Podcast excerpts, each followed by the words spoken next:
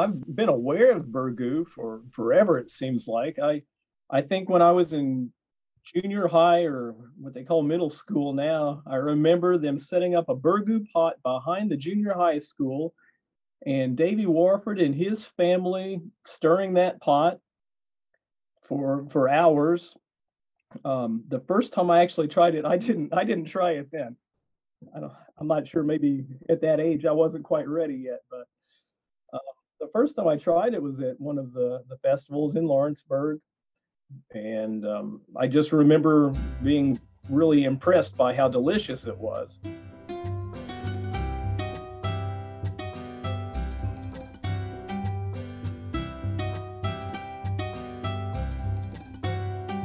Welcome to Local Fairy Tales.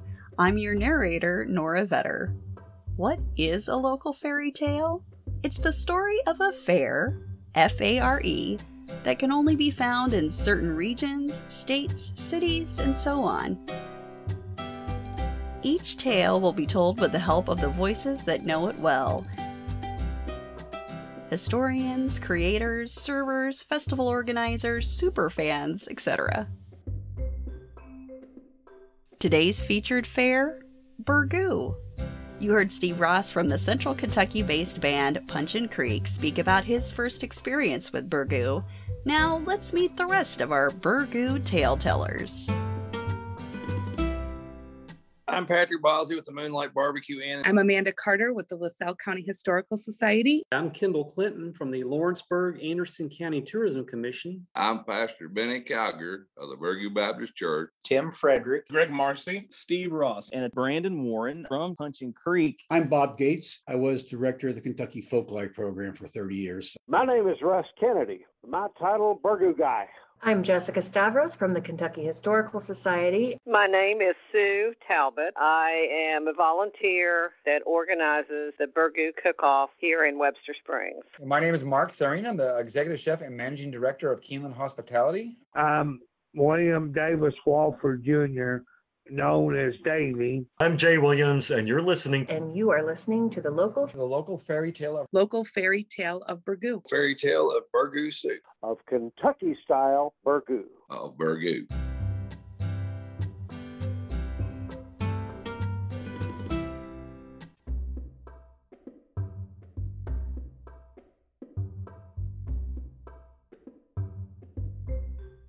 I'm Chef Mark Thurine from Keeneland Hospitality, and you're listening to the local fairy tale of Burgoo. I flew over from San Diego to interview for this position. The Burgoo uh, I saw on the menus, and I actually brought that up in the interview. interview. I said, "What is Burgoo, and when can I change it?" Because I, I didn't, I, I the name Burgoo just, I don't know, it doesn't sound like something I want to rush and go eat. So uh, that's, I just didn't know what it was. I was very ignorant, and I could tell you. I got a lot of white faces and long draw, long jaw drops on that uh, on that question. Would you put something in your mouth called burgoo? It sounded a lot like bird do to me, but I I got around to loving it. you know, I, I was not that impressed with it. it kind of felt a little gay, not a little spicy to me or something. It, uh, but then I, you know, I tasted it more and liked it. it I didn't try it just because around the area, there was always rumors about um, what was in it. And even when I came on and did the ordering, I was still a little hesitant because that was always kind of in the back of my mind. Um, but it's actually really, really good. I, I, feel bad that I didn't, I waited so long to try it. There is a smell, and I wish I was um, more adept at identifying spices, but there is a smell about burgoo that is not, it's not like chili, right? So ch- you can smell when there's a pot of chili on or if chili is cooking. It's not like that. There's something just a little tangy about it. Um, yeah, it's, it's, it, it is a distinct smell for sure. It makes me feel like um, springtime. I long for it. It has that muddling of flavors that come about to create a unique flavor of what burgoo is. And so when you have it, it's not beef stew, it's not vegetable soup, it's not, you know, it, it, it's it's something, and it has a little bit of a bite from the pepper in it, but it's not hot. And so burgoo, when you reach that golden color, you, you look at the consistency of it, and you see the potatoes in it, and you see the meat in it, and you go, "That's burgoo." You really get the smoky taste from it being cooked on the fire um, for you know 12 hours or 13 hours or whatever it takes. So I would say it must be cooked over a fire. I would say it must have vegetables. I almost said it must have meat, but there are a lot of vegetarian burgoos out there too. So it doesn't have to have meat. And there must be spices. So those are your must haves. And I like to think of burgoo as um, diverse as Kentucky itself. Sometimes it could be a tomato base uh, with chicken and pork. Uh, other times it could just be vegetable based with uh, beans, lots of beans, lima beans, corn. Um, some can have potatoes, but that's a little less popular. Potatoes, not a big one. Um, spices, I mean, run the gamut. It, the meat really varies. Um, popular, it's been called roadkill stew, but it could be fully intentional, right? So we're talking possum, squirrel, pigeon, um, any type of bird or game. Back in the day, it definitely had wild game in it. If you go back to the 1800s, uh, you know, in the modern version, it's mutton, beef, and chicken. My grand, you know, they use all different types of meats, you know, rabbit, squirrel, groundhog, whatever, put in there. Then I guess over the years, you know, people got, I don't know what word you call it, but they rather have the modern meat, you know, like beef, pork, chicken, whatever. Some people do uh, use wild game, such as deer or bear. We have had people that use rattlesnake in the stew. They have to have three kinds of meat in the stew. In a lot of burgoo, you have that mixture of meats, mixture of flavors like beef, lamb, and chicken, which mixed together kind of, I think, is um, supposed to kind of emulate the taste of wild game uh, in a way by mixing meats together. And then it has potatoes, corn, onions, butter beans, carrots, and so on, all the, the common things you'd find in, in most burgoo. it's not really a secret ingredient because we let people know that we put it in there.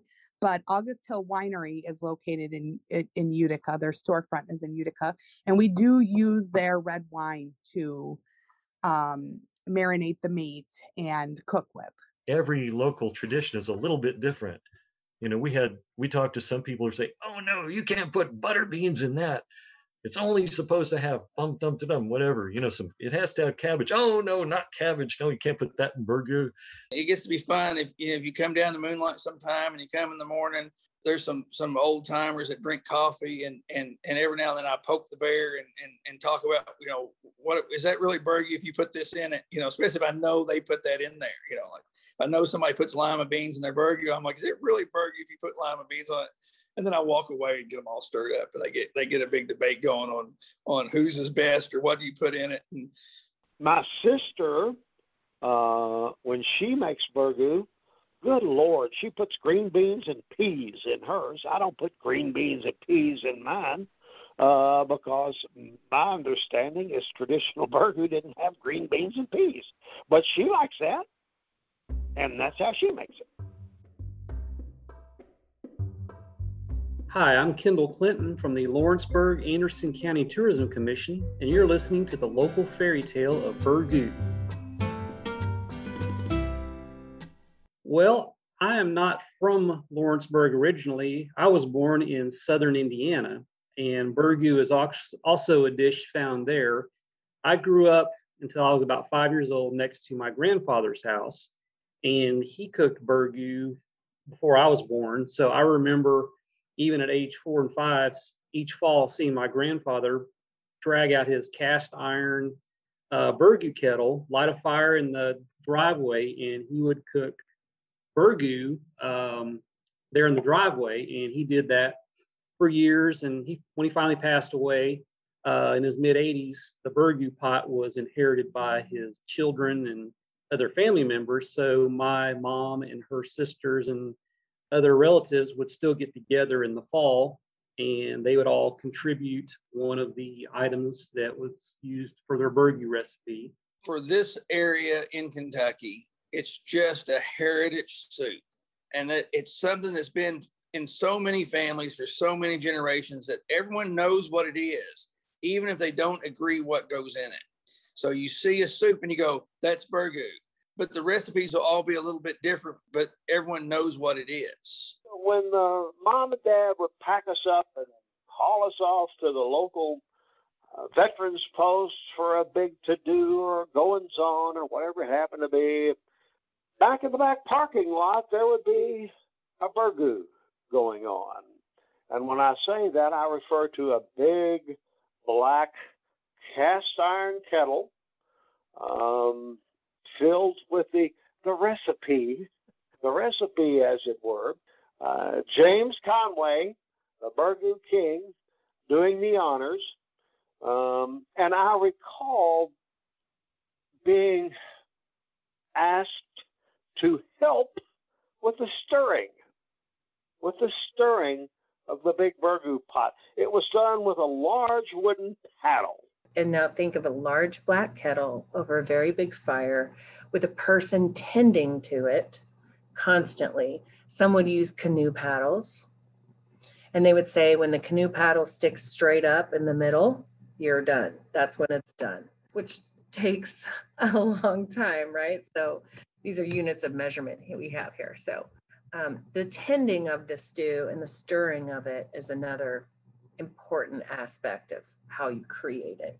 This is not a throw it together in a pot on the stove kind of thing. Because you have to have an, something that's big enough to get down to the bottom. Like I said, if you let that sit and the the fire is cooking that, a lot of times that'll burn. So you need something long enough to um, get to the bottom of the kettle and be able to move the food around so it doesn't burn. So we do use boat oars. I mean, they're probably four feet long, three and a half, four feet long, just enough to where you can, you know, get in there and really stir it really well. My grandfather actually used a boat oar to stir his. I mean, the pots are so big.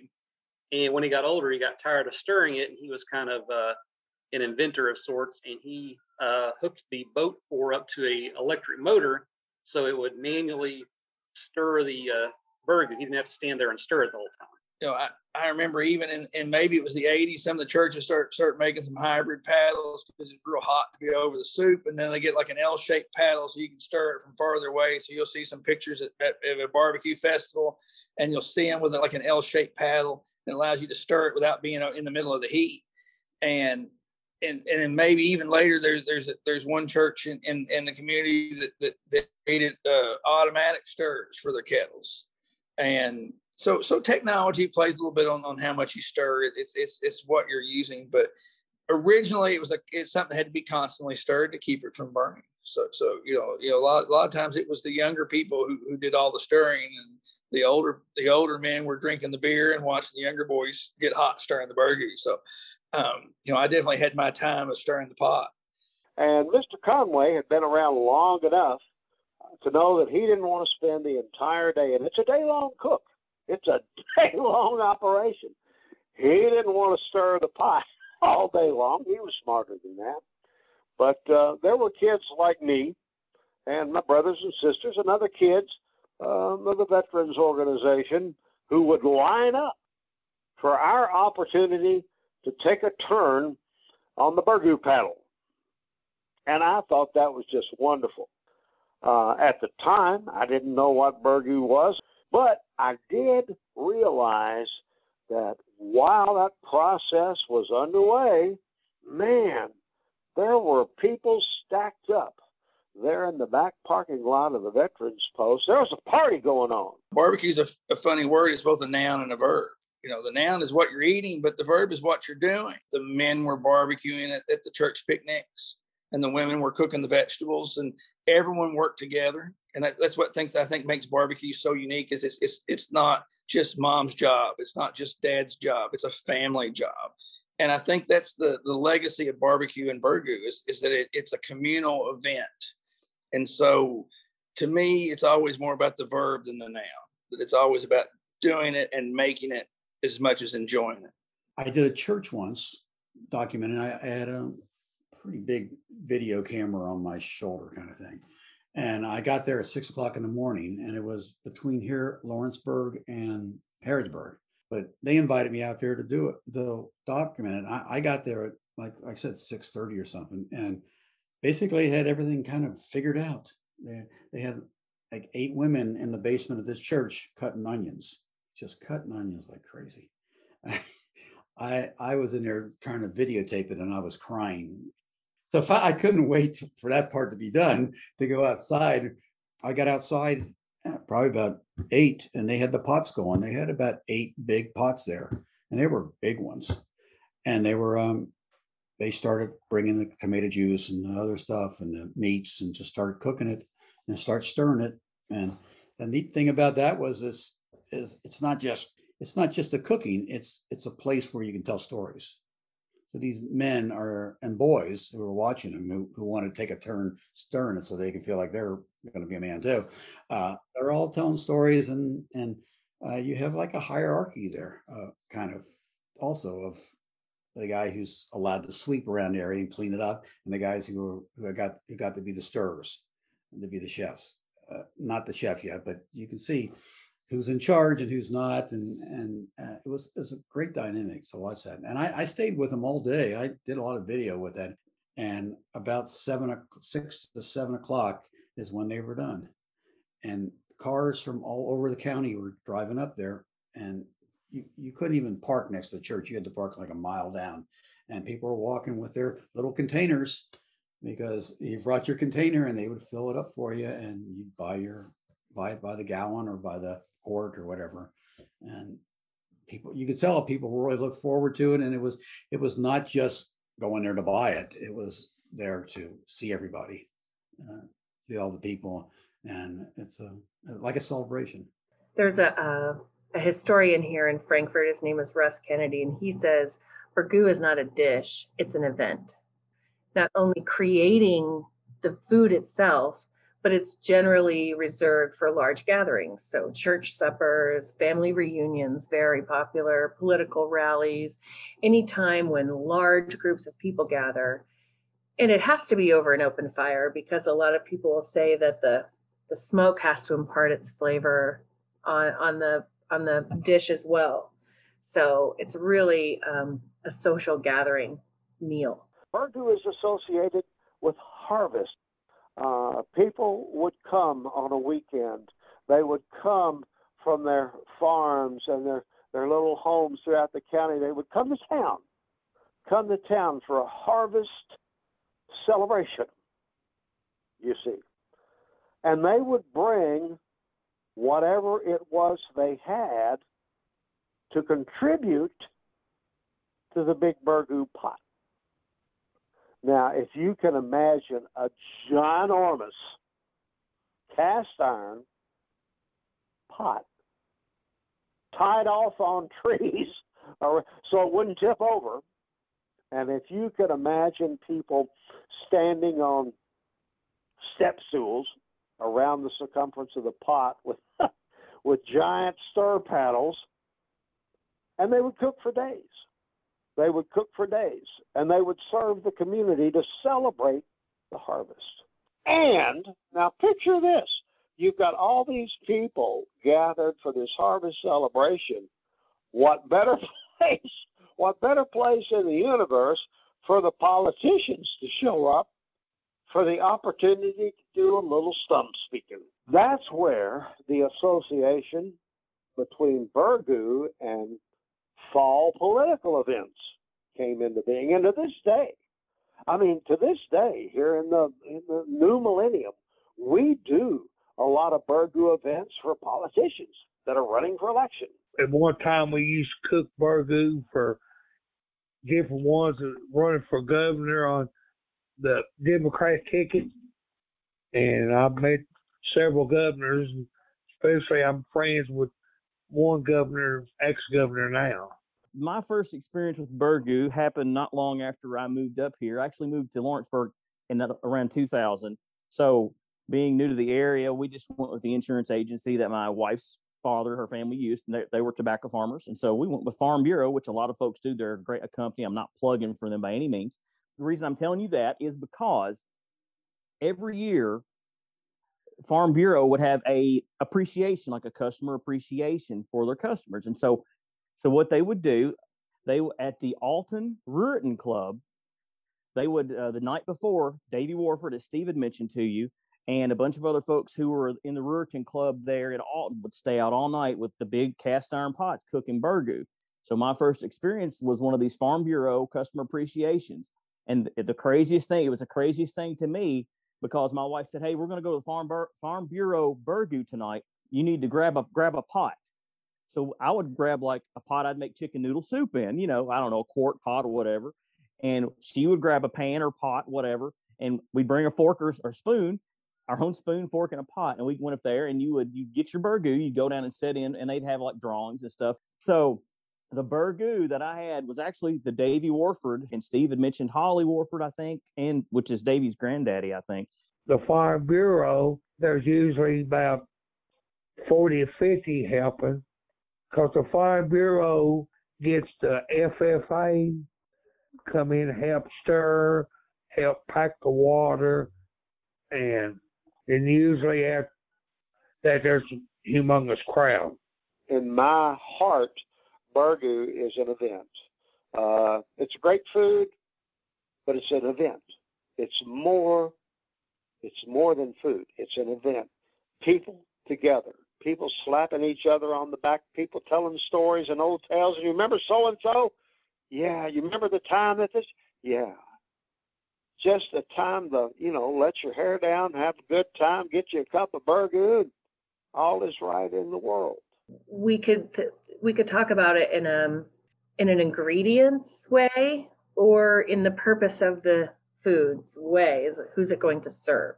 So a true burgoo, I don't feel like it would be true if it wasn't serving a large group of people. But you could otherwise I'd just call it stew.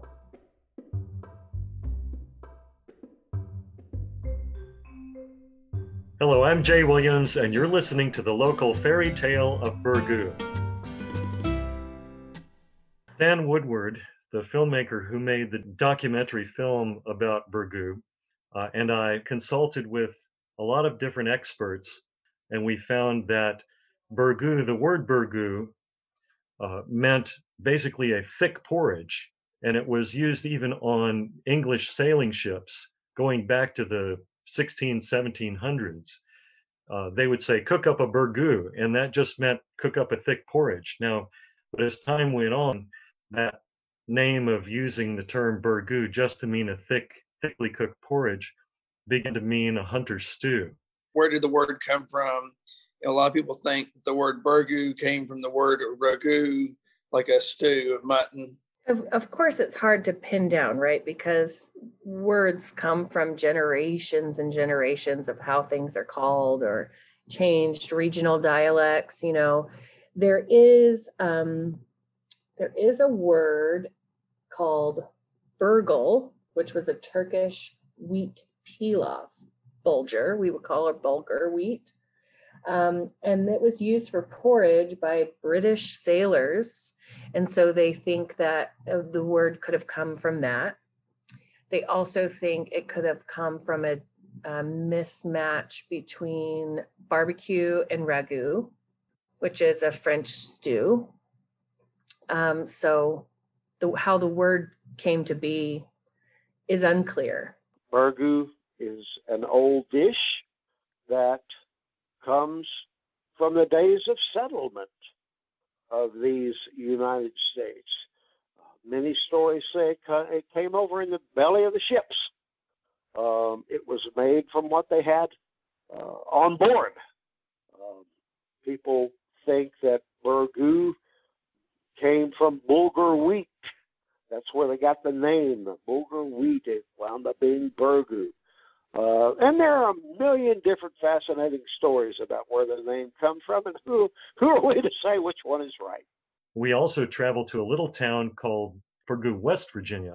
It turns out that going back to the early 19th century, there was a group of hunters camped on the Elk River in what is now West Virginia, would have been Virginia at that time. And they made up uh, a stew of various meats, including venison and groundhog and whatever else they had killed on this hunting trip. And they seasoned it with applejack and pronounced it uh, a delicious burgoo. and so Burgoo, West Virginia, they, and they named the nearby river Burgoo Creek, where this camp had taken had um, had happened. And so these early cooks, whose names have been lost to history, at least left by left behind the name of Burgoo uh, attached to the stew that they had cooked. The theory that we have, or I don't know who established that, but it was uh, at the end of a day of hunting by people hunting various game. Whatever they had managed to uh, get that day, they put it all in the pot uh, for the evening meal and added their vegetables and any spices or whatever. And they, I don't know, for whatever reason, called it burgoo. I, I really think that that the town of Burgoo is tied to the East Burgoo. And if you go way back, Indians used to come to this area and hunt for their food. And when they were hunting for their food, they put a pot on the fire. And you know, if you come in with a squirrel, you throw it in the pot. If you had a rabbit, you throw it in the pot. And, and that's really where Burgoo uh, stew came from. And I'm not sure, but I really think Burgoo probably was named from that. Oh, I've heard so many different variations. It's one of those like it's like Bigfoot. You know, we don't really know. I've heard that the Native Americans came up with it. I heard that uh, back in slavery days, that's where it came from. I heard, um, you know, just more of a pioneer type of thing. So we don't really don't know where it came from. All we do know is that around 1930, well, I think it was made in the 1800s, but it didn't really become popular in the racing circuit until about the 30s and uh, but I think it's been there for a long time. So I I've looked. I, we have a, a, historical library on property, and I've actually gone to research it, and I've gone as far as the as the early 30s, and that's as far as I've gotten on it. And everything else is speculation. I guess invented. Uh, they think back in the 1800s, and they're not sure who invented it. One one theory is it was a Frenchman who was looking for something to feed Civil War troops, and they were just taking whatever they had on hand. Um, and then there was another theory that it was a group of freed slaves that were basically doing the same thing, trying to cook with what was available. So, of course, the origins going way back are cloaked in in mystery, but people do know a lot about figures like J.T. Looney, Jim Looney, who was known as the Burgoo King, and Gus Jaubert, who was his mentor, or the one he who was reputed to have served thousands of gallons of burgoo back in the late 19th century and so and that was certainly wasn't a new tradition. If it, if they were serving thousands of gallons of burgoo in the 1880s and 1890s well certainly wasn't a new thing. They it, it has to have gone back much much farther. And uh, the courier journal uh, based in louisville uh, once reported on jaubert cooking burgoo for 6000 civil war veterans down in Louisville. He cooked burgoo for 6,000 people. And the Courier Journal asked him, they said, you know, uh, what do you have limit? How many can you cook for? What's your limitation? He said, my limitation is only how much supply you can provide. John Egerton was the one in his in his book Southern Food had repeated a recipe that I think originally had been published in probably the Louisville Courier Journal by Tandy Ellis, which was a kind of taking Gus Jaubert's recipe as it had been handed on to uh, Jim Looney, the Burgoo King, uh, and he had found that recipe or gotten that recipe either word of mouth or found out about it somehow, and then republished the recipe in quantities that would be right for a, an individual household. And if you look at at John's book, that recipe appears in his book. So you can really say if you go cook John Egerton's recipe for burgoo, you're really cooking probably as close to what we know of Gus Jaubert's 19th century burgoo recipe as you can get. Joubert really kicks off the culture of burgoo in the mid to um, mid 19th century to late 19th century, and then by the turn of the 20th century, it's everywhere. You know, people everywhere in Kentucky, people are making it constantly. He also passed down his legacy, including his kettle pot that he used to another man, J.T. Looney. And J.T. Looney is known as the Burgoo King. He continued the legacy of Jaubert's work with the Burgoo. Now, as the Burgoo King, he was so popular, they named a horse after him. And in 1932, that horse, Burgoo King, uh, not only ran, but won the Kentucky Derby and then won the Preakness Stakes um, and did not win. It won two of the three of the Triple Crown. Burgoo King actually won two legs of the Triple Crown. He did not run in the third leg, and that is a subject for um, a podcast in and of itself. The history of Burgoo King, why he did not run, what happened to the jockey, da da da da da. I'm Jessica Stavros from the Kentucky Historical Society, and you are listening to the local fairy tale of Burgoo. In Kentucky, we have a group of people called the Kentucky Colonels. Colonel Sanders is a famous one. Um, lots of people who uh, are in Kentucky have this have this honor bestowed upon them, and you can only be made a Kentucky Colonel by the governor. Um, people can nominate you to be a colonel or bestow a colonelship upon you, but it's a um, originally was an advisory group to the governor of Kentucky. So I was honored with the distinction of being a Kentucky colonel. And when I first um, joined the group, I was really excited to be involved in all of their social events. And the Kentucky Colonels have a well known Derby breakfast on the weekend of the Kentucky Derby. Now, the Kentucky Derby is always the first Saturday in May. And so the Kentucky, uh, the Kentucky Colonels Derby breakfast is the first Sunday in May. And when you arrive at the Colonel's breakfast, you are first given, and this is an order, there's an order to it. The first thing you are to have is a mint julep. And of course, in a beautiful sterling um, silver julep cup, icy crushed ice with fresh mint and bourbon on top. And your second course is a cup of burgoo. So I see this enormous, large black kettle over an enormous fire that has clearly been going for more than a day. Um, and that is where everyone gets their cup is out of um, out of that large black black kettle. So I was given a cup of burgoo at this breakfast, staff with my, and it's a, a great accompaniment to a mint julep, I might add. Puts a little, as we say here, tar on the roof. And uh, uh, it was delicious.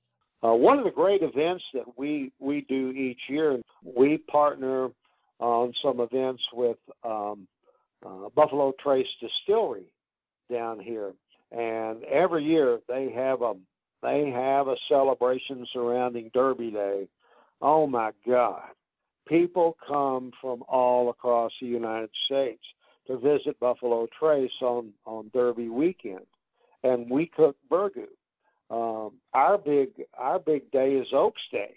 Oaks Day, Kentucky Oaks Day is the Derby for fillies. It's the day before the Derby Day. And that's the big day at Buffalo Trace, okay? So they allow us to come in and we set up our equipment and all this sort of stuff. And, um, they have several local vendors and and uh, tour buses. Uh, I didn't know that there were that many tour buses in the world, but these black tour buses roll in by the dozens. People from all over the country, and they come and they and a large part of them want to have a little bowl of Kentucky burgoo. We have more fun at that event. We've met people from 22 states, I think it is, and seven countries.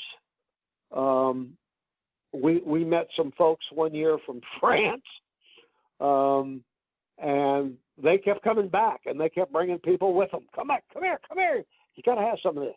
Keeneland uh, racetrack is famous for their bur- burgoo over there. Turf Catering was the company that had had the concession here for since 1930s. Um, I believe they're they're the ones that came up with the original recipe. Um, as tradition is tradition, you know, it stayed it stayed, and that's what people really uh, connected to. So the recipe's been around for a long time through Turf Catering, and I have not touched changed the recipe since then. First time I had it was actually that I remember was Keeneland. Uh, I think probably about six or seven years ago, my wife and I went to Keeneland one day, and uh, I knew it was on the on the menu there, so we had it. We sell. We have 42 uh, uh, concession stands. I've got 12 dining rooms, and we sell burgoo in every location because you know we use it in, in my dining rooms. Is a starter course, so you can have a salad, a soup of the day, a chili. I mean, not a chili, or the burgoo, and burgoo sells quite well. That's what people are looking for. It brings back memories and, and traditions that when they came back to Keeneland, when they came to Keeneland as a child, having burgoo on a on a chilly day in November with their father, that's what they're looking for. They're looking, and a lot of good foods like this are are, are memories. And so, you know, that, that's that's sacred to me because that's what a good dish should be. It should hark back to your childhood. I I will go to Keeneland and I will you if it's when I when I go to the races at Keeneland in either the spring or the fall meet, I will usually make sure if I'm going to be eating lunch there, that's what I'll order is is some burgoo. When Keeneland first started, there weren't 12 kitchens and 12 dining rooms all over this place. There was one kitchen and there was one dining room. So I think they kept it simple just to be able to pull it off. So they served hot dogs, and that was the first thing they started off. They called them red hots, and that's that's that's how they started. It was just red hots and beer. Um, and I think burgoo was one of those easy dishes to make in bulk and be able to serve in a very expeditious fashion. And I think that's where it really started. I, because you know, it's it's not that expensive to put out. You know, it's it's it's forgiving on the recipe. And I'm sure they had some tweaks in the beginning. I'm sure they evolved into this recipe that is today. But yeah, so I think they evolved, the, the, they expanded the menu as they went. But I think stew is easy to hold and easy to serve, and and you can. And, and so I think that's why. But I don't know. I could be wrong. Hi, I'm Amanda Carter with the LaSalle County Historical Society, and you are listening to Local Fairy Tale of Burgoo. This idea had been brought up by one of the first secretaries of our um, organization. Her name was Connie Fetzer, and she had been to Arenzville, Illinois. And they have a festival called Burgoo as well. And they're about 50 years more than us. I think it's their 103rd or 104th Burgoo. And it's always in September they had it. So she had went down there and thought it was such a cool idea, brought it back here to LaSalle County, and we started the festival in 1969. The first cook-off we had here in Webster Springs was in uh, 1996. The the lady who established uh, the Burgoo Cook-Off, her uh, thoughts behind it were: we have a small community in our county named Burgoo, so let's have a Burgoo Cook-Off. And of course, the two names are spelled differently. Well, Kentucky has just tons of festivals, especially in the fall. And Lawrenceburg did not have a festival back in the mid 90s. So a lady named Mava Gill, she called a group of people together and said, We would like to start a festival. Anybody interested? We'll, we'll have a meeting. So they had a meeting and they didn't, I don't think they had the idea of what the, the theme was going to be. But after they met, they decided that Lawrenceburg and Anderson County's long history with Burgoo would be a good um, good theme for the festival. Well, it was just to have a fall festival, uh, something that would be good for the community. And of course, we hope to make a little bit of money from it. But um, the main reason was just to have a fall uh, activity for the community. My father was president of the LaSalle County Historical Society in 2012 and 2013. And um, being as though most of it's it's a nonprofit organization, a lot of it's dependent on volunteers. So when he stepped in, um, a lot of my family kind of got roped in with it. But we've done it since 2013, 2014, and it is actually a lot of fun. It's a lot of hard work. Um, so I came in with him, unfortunately, he did pass away in 2000, the end of 2013. So we kind of felt like we needed to keep up and keep the festival alive because at that point in time, there was only a select few that were making arrangements for it. So I've kind of been here ever since and um, have tried to make it a bigger and better event each and every year.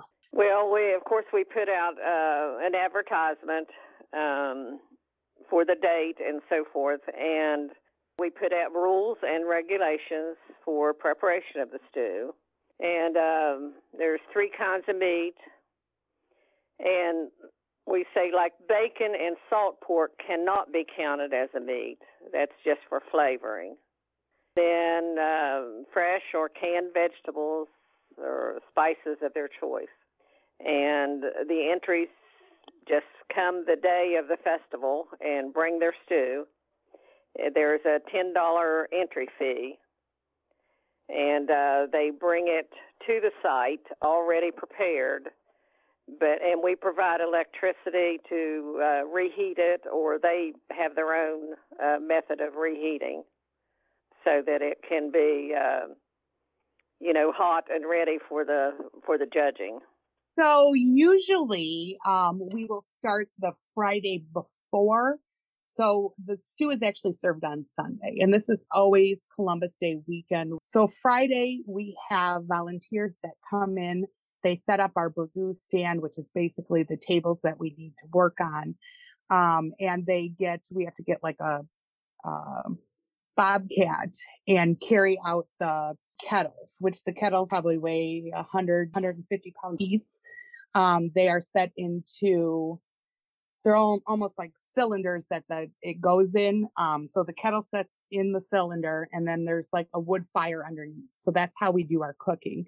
So all of that stuff is set up the Friday before the actual festival. Saturday morning, we have probably about 15 or 20 volunteers that come in and they chop up all the vegetables for our burgoo stew. So that's the carrots, the onions, the cabbage, anything that the burgoomeister would use um, volunteers come in and they they cut it all up and they get it all ready and usually once we do that we we have like a refrigerated truck over by um, the kettles we set we actually set the kettles up along the illinois and michigan canal. Um, we have two museums on either side so we'll we'll set those up.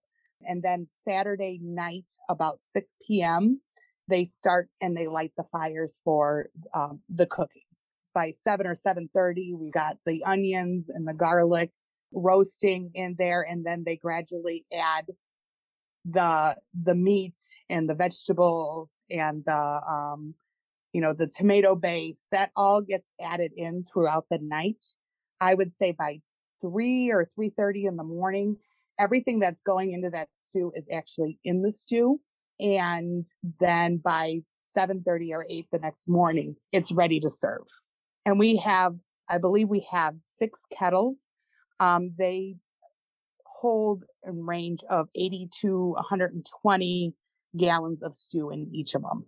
The Burgoo uh, competition usually is teams. Um, some of them are are families who have been cooking Burgoo, you know, for years. Some of some of them are um, businesses that get together and they'll cook. But yeah, it requires several people, uh, especially if you're making a large amount, because there's a lot of uh, cutting up of ingredients and you know the big things is the stirring if you're doing it uh, the traditional way in a um, cast iron kettle uh, over, an open fire. It's usually once it's ready to go, we announce it and we start serving it, and usually it takes about three or four hours for us to serve what we have.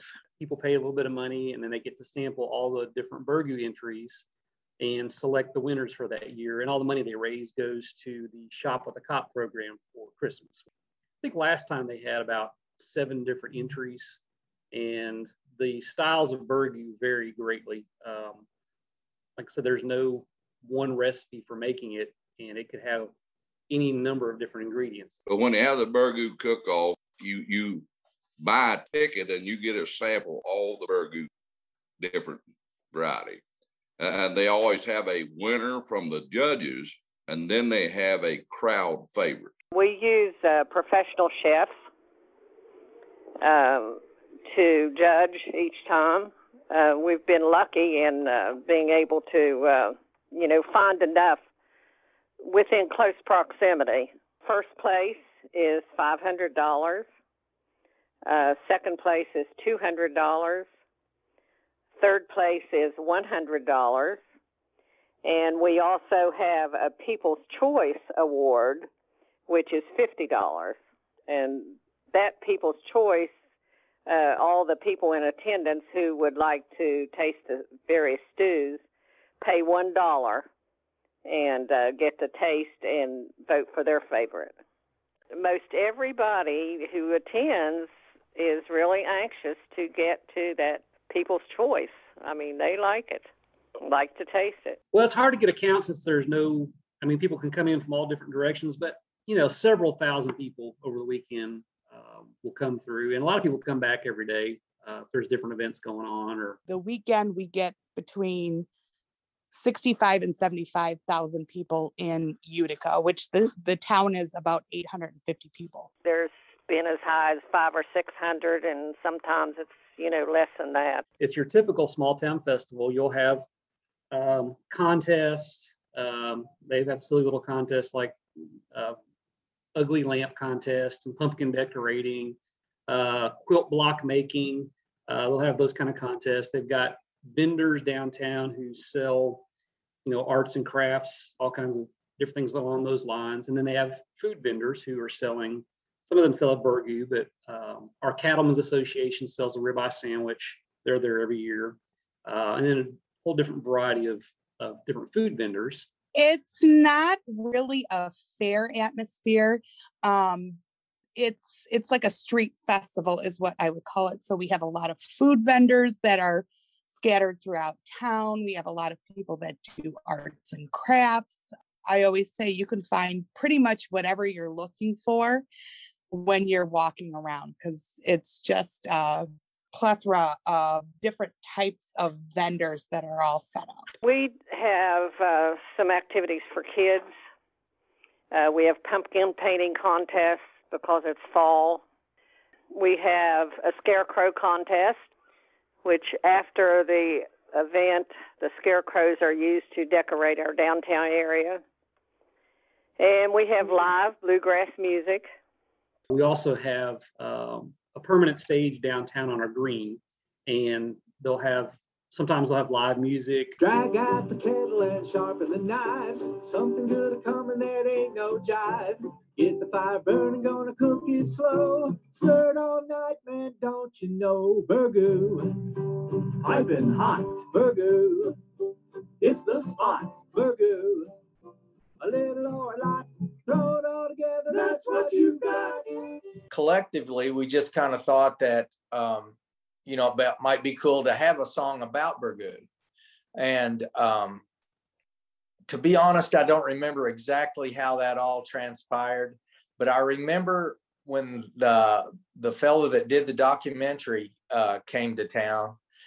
He, I think he asked if there was a song, uh, maybe that we could do, and just by fate, the song was already in the works and and pretty much done. Um, so that was great that we had that in the can and ready to go um, for when the uh, the festival came about and the documentary was shot. And that that's that's the way I remember it. It was a long time ago. Van Buren, Verde, and Puncheon Creek.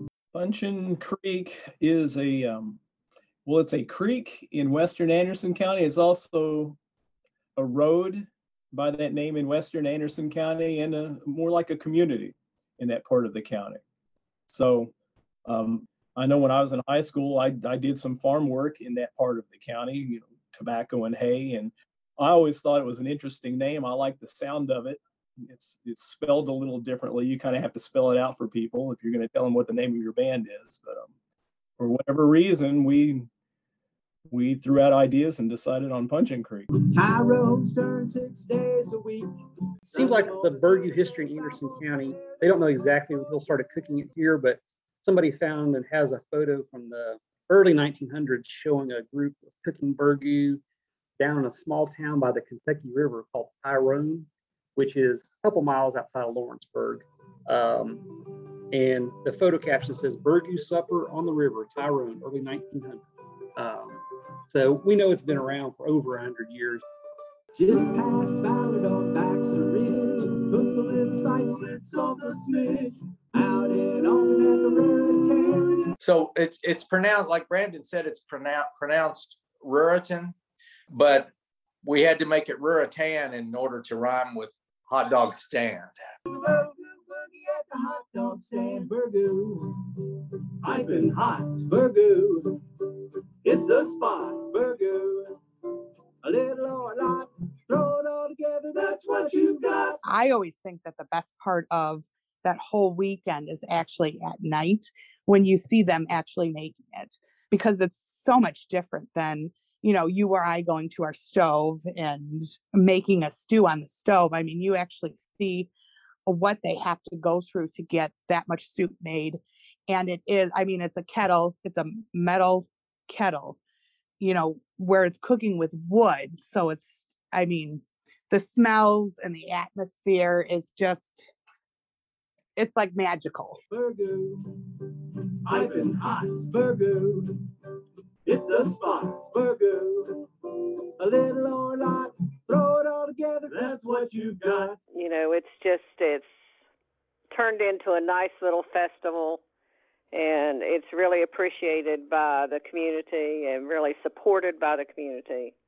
And uh, it's a fun fall activity. Throw it all together, that's what you've got. but really at the end of the day it is so rewarding because it is i mean not only is the burgoo it's it's interesting it's you know unique um with the festival comes like a fellowship i believe you know it's it's harvest season you know everybody comes together it's it's about community and you can really feel that with the whole festival itself Throw it all together, that's what you got. Stir that pot.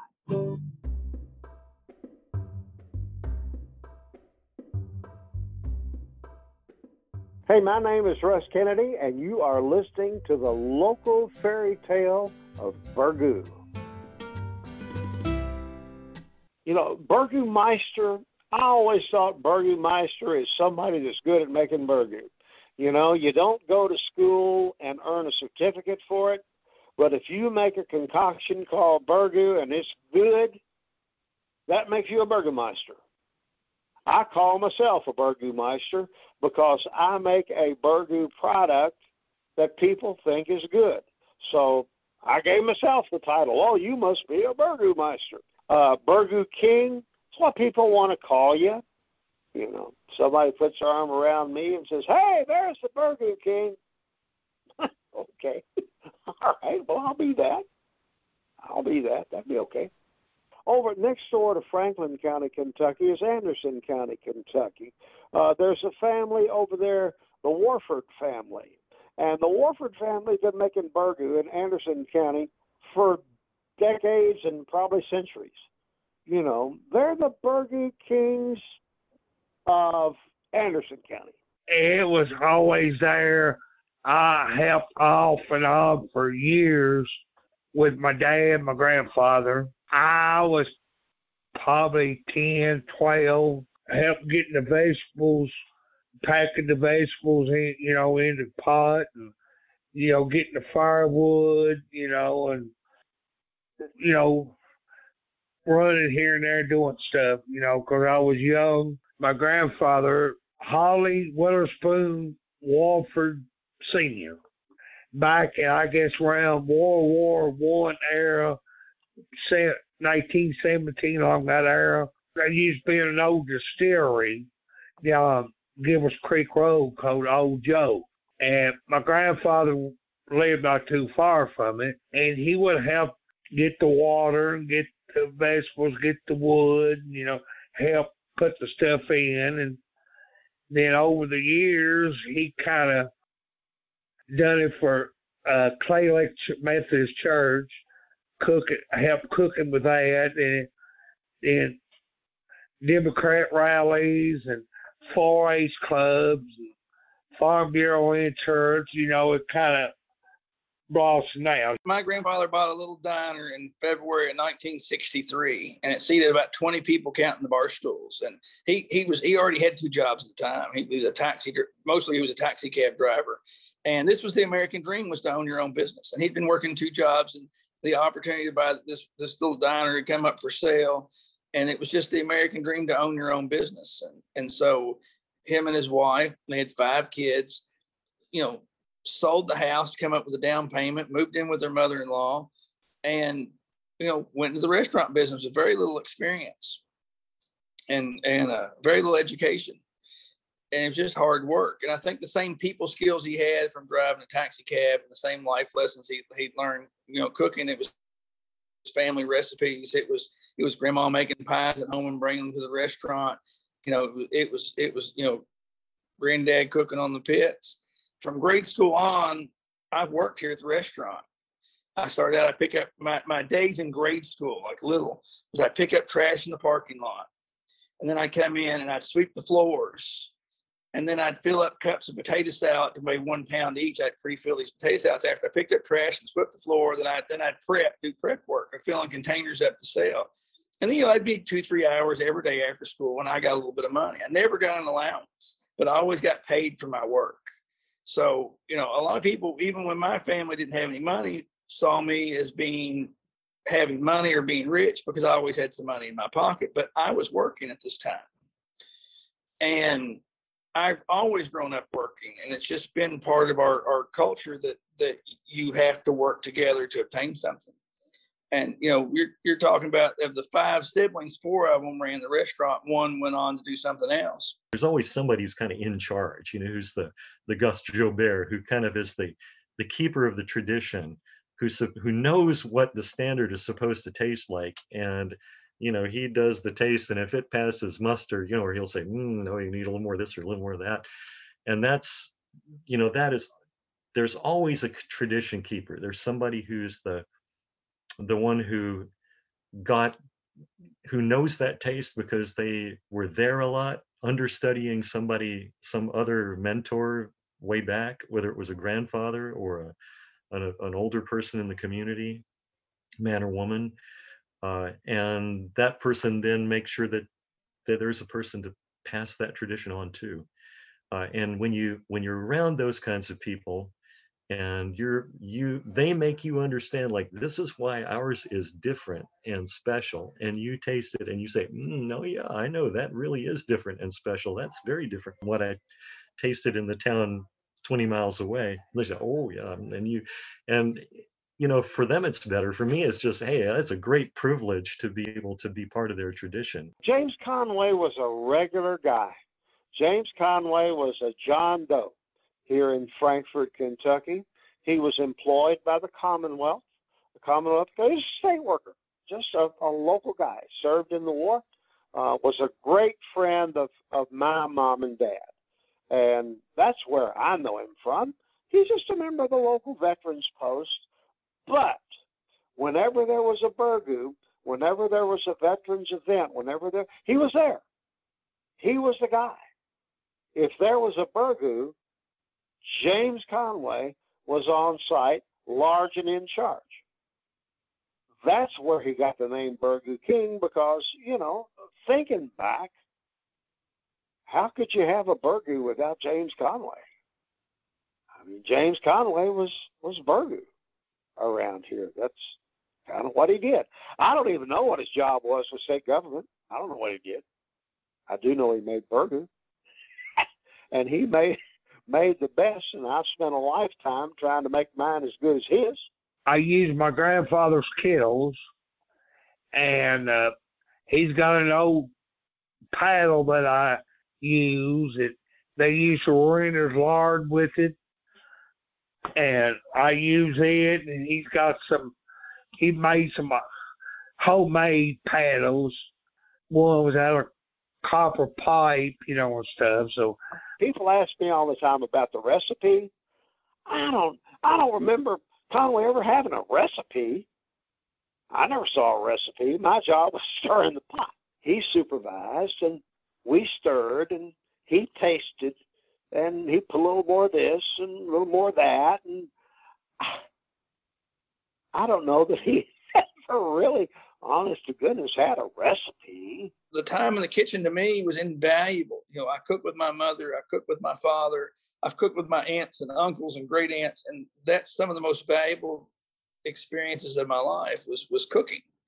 And it it wasn't about the science of the food or it wasn't about the even the art of the food. It, it was it was about the heritage of the food and the time in the kitchen. And and sometimes you don't don't know you you're going to lose something and you can't get it back. If you don't spend that time with your grandparents cooking you can't get it back later. If you don't you know if you don't figure out how your mother makes your favorite dish it's really hard for you to make that favorite favorite dish later.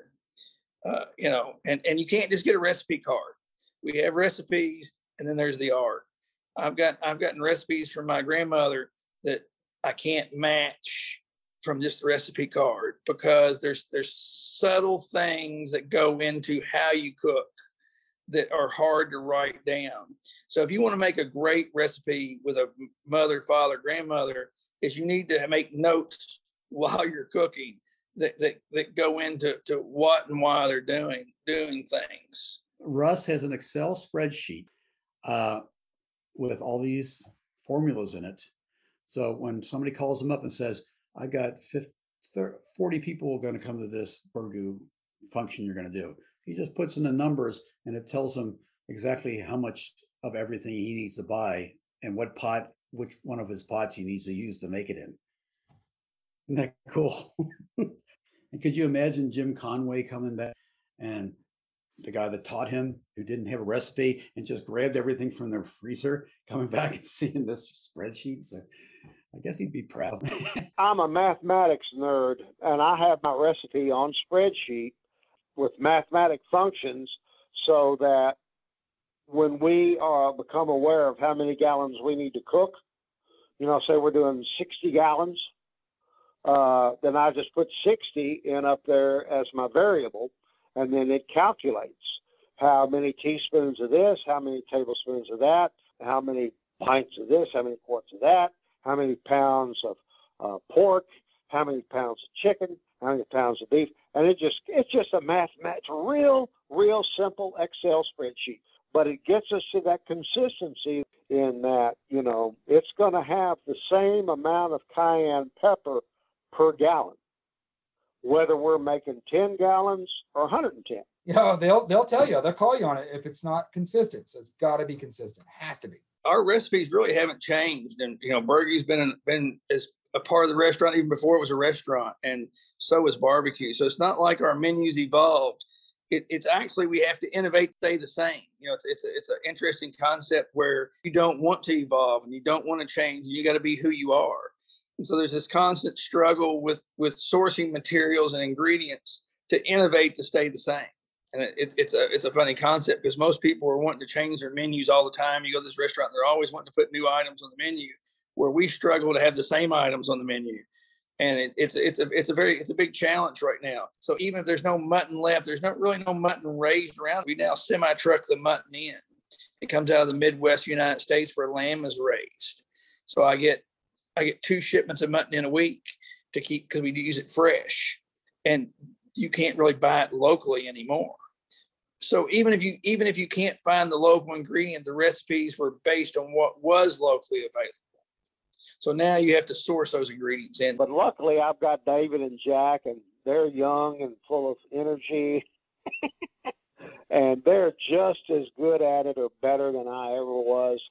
And they share the passion for it. They share the they share the passion for wanting to get it right. They share the the passion for the history uh, of the product, and they share that desire uh, to make people happy when they're standing there with a bowl of our product on a frosty fall afternoon and and they're having fun with their their family and friends and all you know and these these young fellows that help me get that and and as we've said before it ain't about the recipe they understand that the end product is way more important than the recipe. You know, what you what you get in that spoon when you're sampling, what what's in that spoon is way more important than what's on that paper. what made it made me think we should study it is because there are so many people talking about it, and in Lawrenceburg and here, and they all had stories about it and recipes and things. So when you see a food that's regional to a group or a family, that's when I think we ought to study that because it means something to that group. It's it's important to them. It's uh, if you took it away, I always think about folklore as if somebody took it away from you, would you feel bad about it? Would it hurt? You know? Well, hopefully my daughter and son-in-law and my nephew will take over when when I'm history. I'm worried when I see our local churches that stewardship is down and I see less young men and women learning how to cook the chickens and the burgoo and the things that go on these church picnics. And you wonder who's the next generation of cooks going to be. It's just like my family. You know, there used to be about a dozen of us family members working at the restaurant. Now there's like, you know, there's there's only four or five. So each generation you you loot you peel off some of them. But there's some of the fourth generation here. You know, there, there's there's about five of the fourth generation currently working down here right now, and four of the third generation but I see every year there's less family in, in, the business. So you wonder, you know, who's going to be the last family member standing and how you're going to carry on the heritage is always concern for something like burgoo and mutton is who's going to carry on the legacy at the churches, who's going to cook it next year? You know, what happens when the old timer who's cooking the burgoo can't cook it anymore? Did someone learn from him how to make it? So it's going to be a real challenge to take a recipe card and cook burgoo. You know, we're cooking 70 gallons a day and the and the churches are doing the same thing. And so when you start cooking in these these large volumes, it, it, it gets to be more challenging to to produce food and and do it consistently. So I worry about who's going to carry on the legacy. All that equipment that we have, that's that's theirs. What am I going to do with it when I'm dead? And I figure for the next 20, 30 years, Burgoo will be in good hands. And uh, then they'll pass it along to, to their kids and stuff. But you know, maybe now I'm the guy that drinks the beer while the young guys are stirring. Um, and that's okay. Maybe that's the way it's supposed to be. Maybe that's the tradition that hands down, like oral history that hands down one generation to the next. You know, maybe that's the plan. Maybe that's the intent.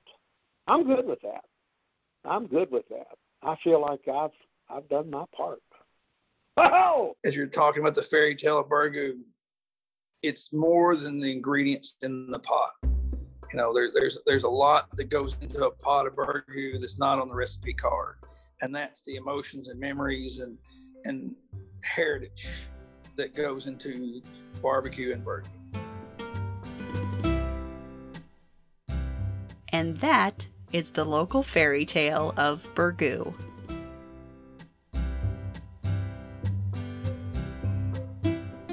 More information about the Burgoo Tale Tellers can be found at Local Fairy, F A R E Y, Tales, T A L E S, dot com. And be sure to follow Local Fairy Tales podcast on Facebook and Instagram to share your own tales about Burgoo or other local fare. And if you don't know much about your local fare, ask. There are tale tellers everywhere heaping spoonfuls of gratitude to Patrick Bosley, Amanda Carter, Kendall Clinton, Pastor Benny Cowger, Tim Frederick, Bob Gates, Russ Kennedy, Greg Marcy, Steve Ross, Jessica Stavros, Chef Mark Therian, Davey Warford, Brandon Warren, and Jay Williams for providing me with a kettle full of Burgoo knowledge. And additional resource thanks to Dave Kirk, Chris Graham, Pat Henderson, Mary Perkins, Sarah Schmidt, Sadler Taylor, and Stan Woodward. A lot of work went into launching this podcast, and I'm extremely grateful for everyone that has supported me along the way. With a special shout out to my parents, who listened to multiple edits and learned a lot about Burgoo in the process.